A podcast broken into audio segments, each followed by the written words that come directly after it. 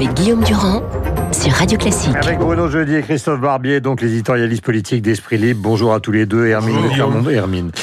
Euh, Adélaïde de Clermont-Tonnerre, euh, qui est en direct avec nous, donc qui est la rédactrice en chef de Point de Vue, euh, qui publiera donc demain son journal avec déjà un article euh, qui est sur le site, bien évidemment, de votre revue. Bonjour, merci Adélaïde. Tout à l'heure, vous écoutiez peut-être David Abiker, scandalisé, considérant que derrière cette interview où la plainte rôde contre la monarchie britannique se cache une gigantesque opération d'argent. Alors, c'est vrai qu'il y a une, c'est une gigantesque opération d'argent, mais pas pour le couple. Ça, ça a été très clairement dit. En revanche, euh, Oprah Winfrey, oui, a fait une très très bonne opération. Euh, on parle de euh, 7 à 9 millions de dollars. Euh, on sait euh, que ça a été vendu dans 70 pays, que l'Angleterre à elle seule a déboursé un million de livres sterling pour la grand-messe donc qui a eu lieu euh, hier soir où une énorme partie des Britanniques étaient scotchés à leur poste de télévision. Oui, ça représente beaucoup d'argent et rien que les 30 secondes d'espace publicitaire étaient vendus 270 000 euros Mhm. sur CBS dimanche dernier. C'est beaucoup d'argent. Euh, ce matin, pour sortir de l'aspect justement business, quel est le sentiment des Britanniques? Alors, le sentiment des Britanniques, honnêtement, euh, c'est d'abord le choc. Euh, personne ne pensait que le couple irait aussi loin dans ses révélations, dans ses accusations, dans son mal-être, et puis une- déjà une levée de bouclier. Euh, énormément des, des, des, des organes de presse sont en train de faire le, le fact-checking de ce qui a été dit. Certaines choses tiennent, d'autres tiennent moins. Exemple Exemple, euh, la fameuse question, euh, Meghan sous-entendait que Archie n'aurait pas reçu le titre de prince, par exemple, euh, sans doute pour des raisons racistes. Or, ce n'est pas du tout le cas. Euh, il y a une ordonnance très claire de 1917 euh, qui a été euh, faite par le roi George V et qui explique très clairement les règles. Or, euh, Archie n'a pas à être euh, titré prince avant d'être le petit-fils d'un roi en exercice. Or là, pour l'instant, Mhm. il est l'arrière-petit-fils. Et euh, la, beaucoup de- de- d'autres enfants de la famille royale n'ont pas été titrés princes. Donc il n'y a pas vraiment d'injustice et c'est quelque chose qui se fera normalement quand Charles montera sur le trône, donc pas maintenant.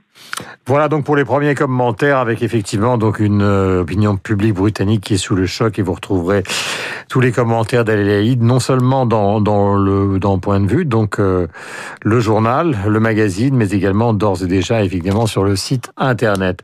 En fait cette affaire puisque nous allons parler aussi de la situation française, Christophe Barbier, je vais vous transformer en une sorte de Roland Barthes d'aujourd'hui qui a écrit il y a des années un livre célèbre qui s'appelle Mythologie, c'est que bien au-delà du fait divers et du voyeurisme, il y a une sorte de de double mythologie qui s'affrontent. C'est Hollywood d'un côté, dont Meghan Markle est un des enfants à travers les rôles qu'elle a joués, et de l'autre côté, la monarchie britannique. Mais Hollywood est le relais de la monarchie britannique. La monarchie britannique, Et je depuis salue évidemment, pardonnez-moi, je salue Adélaïde qui était avec nous euh, il y a quelques instants. La monarchie britannique a toujours euh, fait parler d'elle pour des scandales. Vous remontez au début du 18e, la querelle entre la reine Anne et sa sœur, ça défrayait la chronique. Il y a 100 ans, le divorce d'Édouard VIII, obligé de quitter la couronne par amour, c'était déjà une manière de faire passer le cœur avant la raison d'État. C'est exactement ce qu'ont fait Harry et Meghan. Donc depuis toujours, la pipolisation, qu'on n'appelait pas comme ça il y a quelques siècles, était le relais de la couronne britannique. Une, un des aspects de sa diplomatie, la diplomatie la plus populaire, la diplomatie des, des, des cœurs. Ça n'en rend pas moins euh,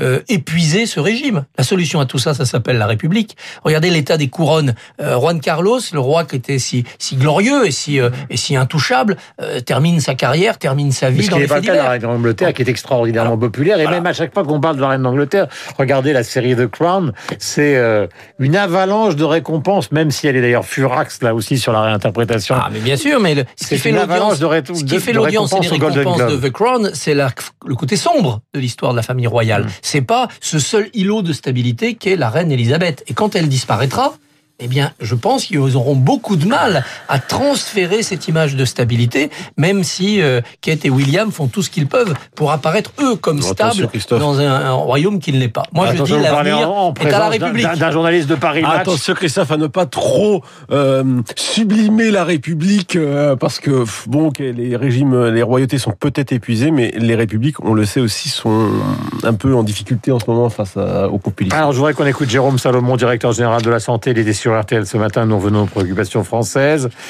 Et là, ça chauffe. Je vois cette euh, réaction épidermique de mes confrères comme un signe d'engagement, d'énergie pour la vaccination et je ne peux que m'en féliciter. Ce d'autant que je tiens à les rassurer puisque toutes les commandes seront honorées. 800 000 doses ont déjà été livrées, 800 000 doses arrivent et donc on aura 1,6 million de doses à la fin de la semaine. Voilà, sauf que les médecins ne sont pas du tout d'accord avec ça, qu'ils Oui. considèrent que on va délivrer les doses aux pharmaciens et qu'eux, ils n'ont rien du tout pour l'instant. Pour l'instant. Le problème, c'est que quand M. Salomon parle, on ne sait pas s'il faut le croire.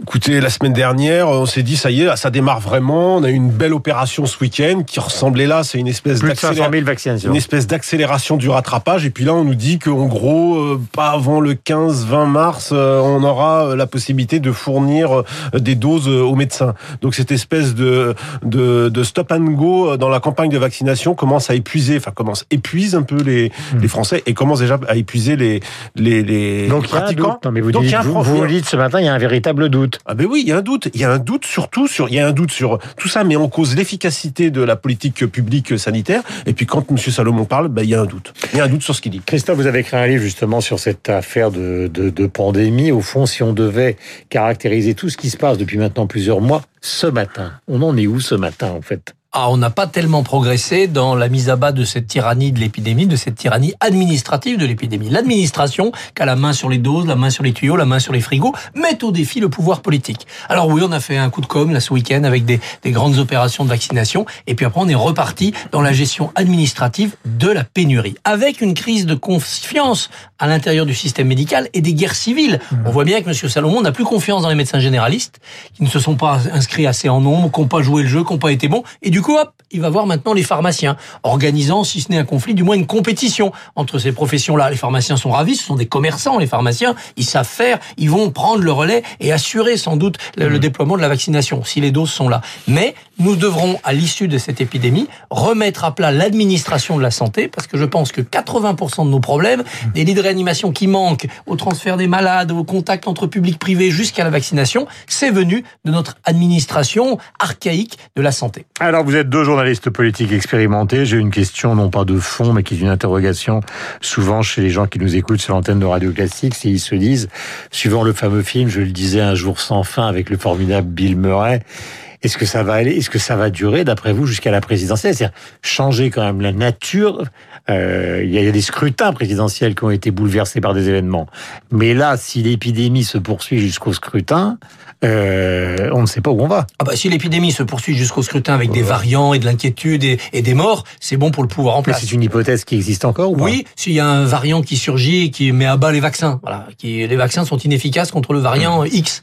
Là, ça va relancer une phase épidémique. On va reparler de confinement, on va replonger dans l'angoisse. C'est toujours bon pour le pouvoir euh, en place. En revanche, si on sort de l'épidémie, grosso modo, parce qu'il y a les vaccins, que la vie reprend comme elle peut. Là, il va y avoir les problèmes économiques, les revendications sociales, et là, ça sera très mauvais pour le pouvoir en place. Soit on dira à Emmanuel Macron, merci mais bravo, comme, puisqu'on parlait de l'Angleterre, Churchill en 1945, on congédie celui qui aura gagné la bataille contre le virus, soit au contraire, il y a une immense colère, et là, on est dans une phase un peu plus chaotique, et plus rien ne, plus personne ne contrôle rien. Et je- il me semble que Moi, le scénario est plus probablement celui-là qu'un virus X qui viendrait relancer l'épidémie. Moi, j'ajouterais à cette euh, description d'une situation euh, entre euh, crise sanitaire euh, interminable qui nous emmène jusqu'à la présidentielle, qui évidemment serait plutôt euh, plus facile à gérer pour le euh, pour le président sortant, et une crise économique et sociale qui prendrait le relais de la crise sanitaire. Moi, j'ajouterais un variant qui me paraît maintenant s'installer dans la société française, et là on le voit de manière récurrente, et ça pèse notamment sur une partie de l'électorat, c'est la violence, violence urbaine, rix, en tout genre, sur sur fond de tensions aussi euh, Et on voit que le pouvoir est assez euh, désemparé, avec un ministre de l'Intérieur surtout que ça ne qui s'arrête pas. court de quartier Le en quartier, un premier ministre qui passe de Beauvais, à- et, et ils ont l'air d'être complètement euh, paumés par rapport à, à, à cette euh, à ce variant, j'allais dire, euh, euh, de, de, de violence euh, qui qui pourrait bien aussi euh, miner euh, la fin du mandat d'Emmanuel Macron parce que euh, n'arrive pas à apporter de réponse. La réponse politique d'Armanin ne suffit pas, on le voit.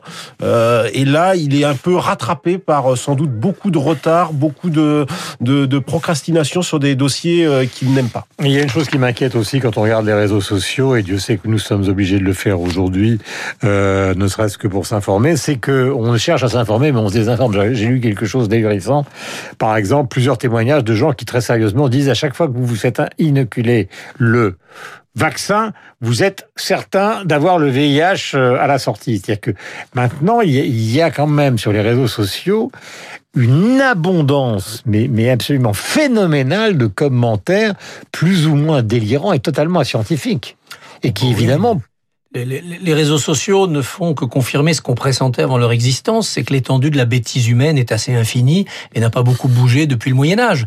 Bon, l'essentiel n'est pas là. L'essentiel, c'est qu'il reste euh, une élite qui sache prendre les décisions et emmener les pays, emmener les nations dans la bonne direction quand bien même il y aurait du complotisme, des paranoïas, du délire et de la bêtise. Voilà. Mmh. On peut pas non plus euh, se mettre dans la tête de 9 euh, milliards d'êtres humains pour leur expliquer patiemment que euh, le vaccin n'apporte ni le VIH, ni une puce qui permet à Bill Gates de nous téléguider, ni que Persévérance est envoyé sur Mars à la demande des Raéliens. Voilà. Mmh. Mais à un moment donné, il faut arrêter de se désoler de ce qui n'est qu'un constat. La bêtise humaine est infinie. Il faut faire avancer les pays. Et là, l'un des problèmes, par exemple, de la vaccination, c'est que le gouvernement a surestimé les vaccino-sceptiques et les complotistes au début et s'est dit, oulala, on va y aller doucement, on va y aller discrètement parce qu'il faut pas exciter ces gens-là. Résultat, ça les a excités quand même, ceux-là, et ça a inquiété et découragé ceux qui étaient pro-vaccin. Oui, ça d'ailleurs. une petite conclusion. Oui, ça a d'ailleurs mis euh, la campagne de vaccination en vrac euh, dès le départ, et on voit bien qu'elle a du mal à se remettre sur pied parce que le gouvernement est obligé de changer de, de stratégie. Le président, euh, euh s'en prenant à, la lenteur, euh, obligeant son ministre de la santé à changer son fusil d'épaule à plusieurs reprises. On voit que cette campagne de vaccination, elle a été troublée justement par une sur, sans doute une surestimation de l'opposition des Français ou du scepticisme des Français par rapport au vaccin qui n'en était pas. C'est-à-dire qu'ils ont mal lu, j'allais dire, à la fois les sondages et ils ont été trop le nez sur les réseaux sociaux. Il est 8h56, merci à tous les deux. Christophe Barbier, la tyrannie de la pandémie. Et donc, euh, bah, la une de Paris Match, c'est quand? Ah ben c'est demain, donc ce sera. Euh, vous voulez que je vous le dise tout de suite? Vous l'aviez parié, vous l'aviez parié là, c'est-à-dire Eh bien non. Nicolas et Carla Sarkozy. Ah voilà, c'est vrai que j'avais parié sur eux. Il est 8h56, vous êtes sur l'antenne de Radio Classique, nous avons rendez-vous avec Franck Ferrand, avec Christian Morin et tous les animateurs, évidemment parce que c'est la musique.